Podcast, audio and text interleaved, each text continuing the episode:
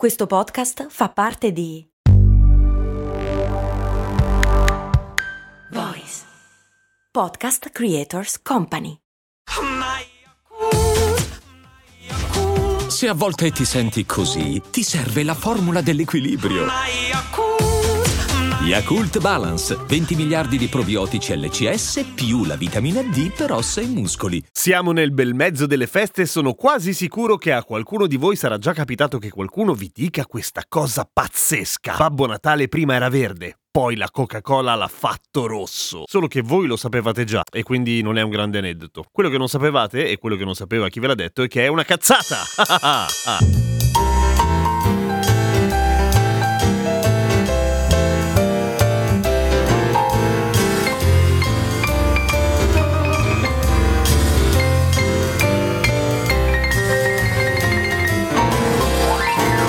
Ciao, sono Giampiero Kesten e questa è Cose Molto Umane. La storia che Babbo Natale prima fosse verde, che poi la Coca-Cola l'ha fatta rosso e che quindi a quel punto è diventato rosso per tutti quanti, è uno di quegli aneddoti che ci si racconta ormai da un sacco di tempo, perché è bello da raccontare, perché sorprende gli astanti e ti dimostra quanto in realtà il consumismo sia ormai insito e pregnante all'interno delle nostre tradizioni, anche quelle più antiche. Ed è vero, ma non è in questo caso vero. Ma facciamo un passo indietro. Facciamone una cifra di passo indietro. Chi cazzo è Babbo Natale? Babbo Natale, famoso nel mondo col nome di Sinterklaas, in realtà si chiama all'anagrafe San Nicola di Bari, anche se non è nato a Bari, a dir la verità. Era nato in quella che oggi è la Turchia, circa 270 anni dopo Cristo. E non era un bambino fortunato, perché perse i genitori quasi subito, però era di una famiglia molto ricca, per cui era un bambino sfortunato ma agiato, e che aveva anche uno zio che faceva il prete? Vescovo? Non lo so, però lavorava nel ramo, diciamo. E anche il buon Nicola decise di seguire le tracce dello zio, ed era anche una persona molto molto buona. Nel suo paesino, Patara, c'era una famiglia monogenitoriale con 3 figlie, il cui padre non riusciva a pagare la dote per la prima figlia, che si sarebbe dovuta sposare, che se non si poteva sposare perché lui non c'aveva i soldi, niente, la doveva vendere come schiava, che è un destino di merda. E allora Nicola che cosa fa? Siccome sapeva che se fosse andato dal signore a dirgli: "Ehi, ti presto io i soldi, che tanto, guarda, mi escono davvero, cioè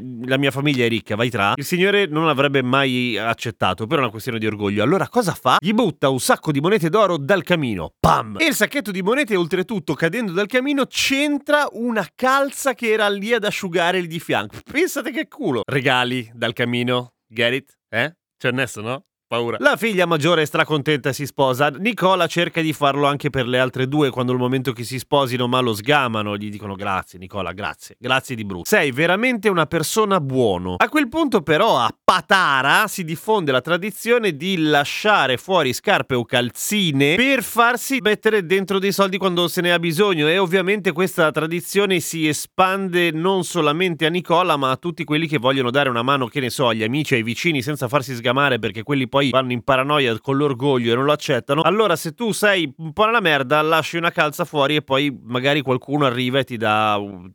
Erano bei tempi, comunque c'era la solidarietà. Nicola poi fa la sua vita, naviga, gli piace un sacco viaggiare per il mondo, e a un certo punto muore il 6 dicembre, che è San Nicola. Pensa un po', perché a un certo punto Nicola diventa San Nicola, viene canonizzato, tanto è una persona buono. La tradizione del farsi portare i regali da San Nicola inizia a prendere piede col tempo, tanto tempo, e a un certo punto arriva nella Mitteleuropa, per esempio nel Belgio, in Olanda, dove si festeggia Sinterklaas, che sembra lo studio di un nuovo materiale, però in realtà è San Nicola, e San Nicola porta i regali ai bambini, in realtà, quando non ce n'è bisogno per i grandi, voglio dire. È una tradizione in cui si portano 2 minchiate per festeggiare San Nicola. Rischiamo di perdere San Nicola, o Babbo Natale in realtà, perché poi sarebbe diventato Babbo Natale, quando Martin Lutero riforma la Chiesa e dice basta santi, e cerca di cedere l'appalto della distribuzione dei regali a Gesù Bambino, ma non ce la fa tanto bene, perché le tradizioni sono dure a morire, tranne in Italia, dove in realtà c'è un grandissimo casino, perché i regali li portano un sacco di persone: Santa Lucia, Gesù Bambino, Babbo Natale, la Befana poi fa un ripassino, non si capisce più una mazza. Ma in un paese in cui ci sono un casino di immigrati olandesi e del nord Europa, come gli Stati Uniti, questa tradizione viene coltivata fino a quando a un certo punto nel 1800, agli inizi del 1800, 1809 poi sancisce un po' l'inizio di tutto quanto, si lavora moltissimo a radicare e a scrivere un po' di tradizioni che vogliamo che siano americane. Come facciamo a fare delle tradizioni americane?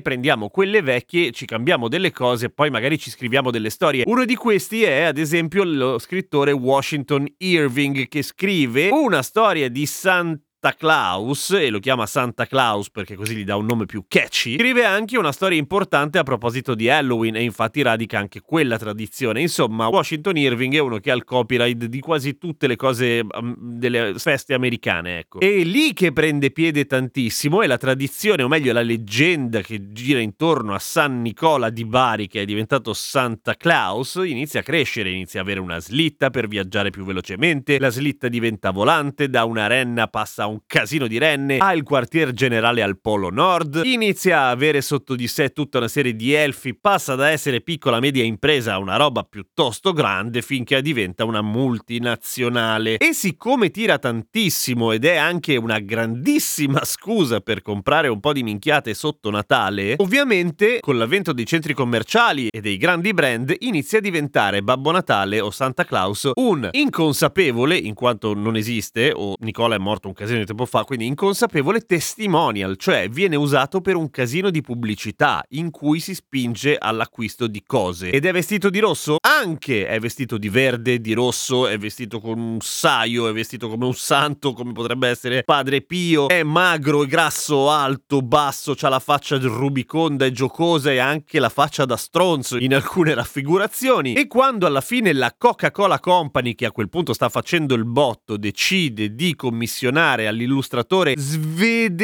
americo-svedese, più facile, Haddon Sundblom, la pubblicità con un bel Babbo Natale che beve la Coca-Cola per ricordare a tutti che la Coca-Cola si può bere tutto l'anno, non c'è bisogno di crepare di caldo per farlo. Ecco, il buon Haddon Sundblom prende un Babbo Natale vestito di rosso, grosso, grande, perché c'era già, cioè gli piaceva più quello. Quindi non è un cazzo vero che la Coca-Cola si inventò un Babbo Natale rosso perché stava bene col logo. Babbo Natale rosso c'era già, c'era di un sacco di colori, loro scelgono quello. Che poi loro fossero grandissimi da un punto di vista proprio dei volumi di affari e anche come distribuzione della pubblicità e di comunicazione eccetera, questo sì, cioè diciamo che cristallizzano un po' la figura di Babbo Natale che scelse il buon Sundblom e che probabilmente contribuì al fatto che vinse quel Babbo Natale lì rispetto agli altri. C'è da dire che se l'alternativa è un Babbo Natale vestito con un sacco, con la faccia da stronzo, non c'è tanto dove perdersi, meglio rubicondo e gioviale. Quindi se qualcuno nelle vostre feste farà un po' la punta agli stronzi raccontandovi che la Coca-Cola ha inventato Babbo Natale rosso, voi fate la punta ancora più a punta e dite non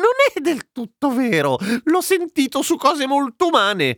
Te lo faccio sentire adesso, direttamente dal cellulare. Buon Natale! E a domani, con cose molto umane.